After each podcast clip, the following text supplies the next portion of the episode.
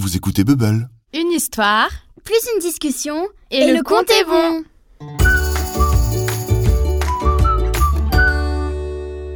Une étrange maladie. Ces temps-ci, dans la famille Petit Pépin, on a un gros problème. La petite Anna, qui a toujours été extrêmement polie, est atteinte d'une étrange maladie. Anna a 8 ans, de jolies dents bien brossées, de tresses toujours parfaites et un regard pétillant. On ne croirait pas, à la voir comme ça, qu'un mal étrange la ronge.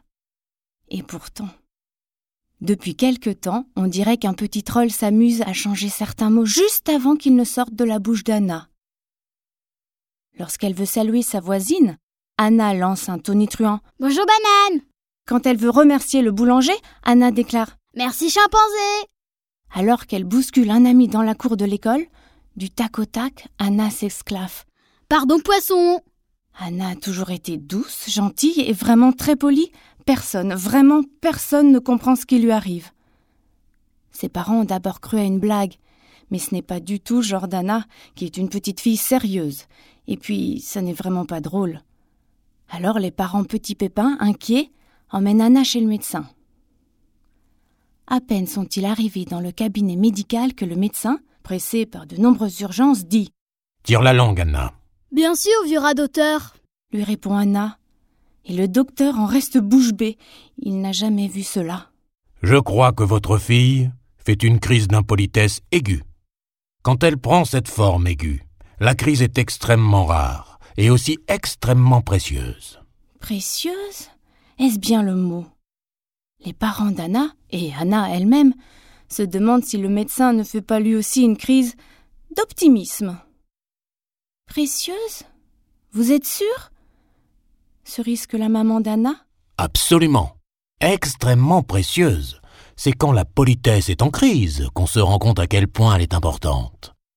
Devant le silence de la famille Petit Pépin, le médecin poursuit. Avez-vous bien observé les visages interloqués de votre voisine, de la boulangère, de l'ami Canna à bousculer, et le mien aussi? On s'attend tous à de la politesse de la part d'Anna, qui est si sérieuse, et on oublie souvent de saluer sa gentillesse et toutes ses petites attentions. Aujourd'hui, on se rend compte, parce qu'elle est en crise, que tout cela ne va pas de soi. Pour obtenir la politesse, il faut soi-même être poli. En ce qui me concerne, la réaction d'Anna m'a permis de comprendre que j'aurais dû lui dire bonjour avant de lui demander de tirer la langue. Mais que faire, docteur? S'inquiète le papa d'Anna. Notre petite fille ne peut tout de même pas continuer à traiter les gens de bananes, de chimpanzés ou de poissons. Certes non, répond le médecin. Et pourtant, il se pourrait que cette petite crise donne bien des leçons à son entourage.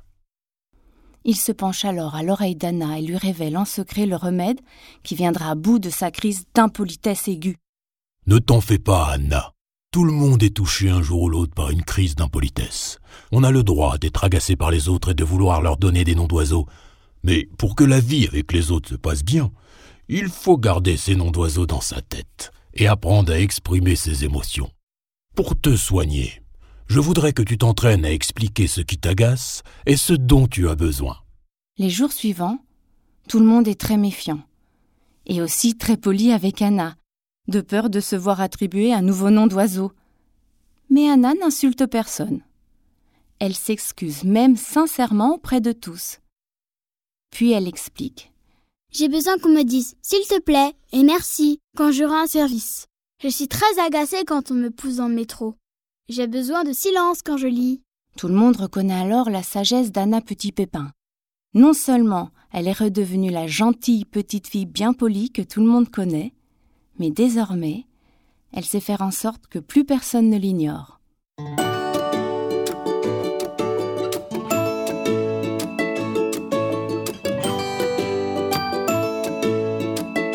Et chez vous, sait-on exprimer ses émotions et ses besoins en restant poli Vous avez aimé Alors likez et partagez avec vos amis.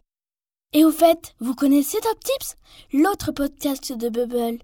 Allez vite l'écouter,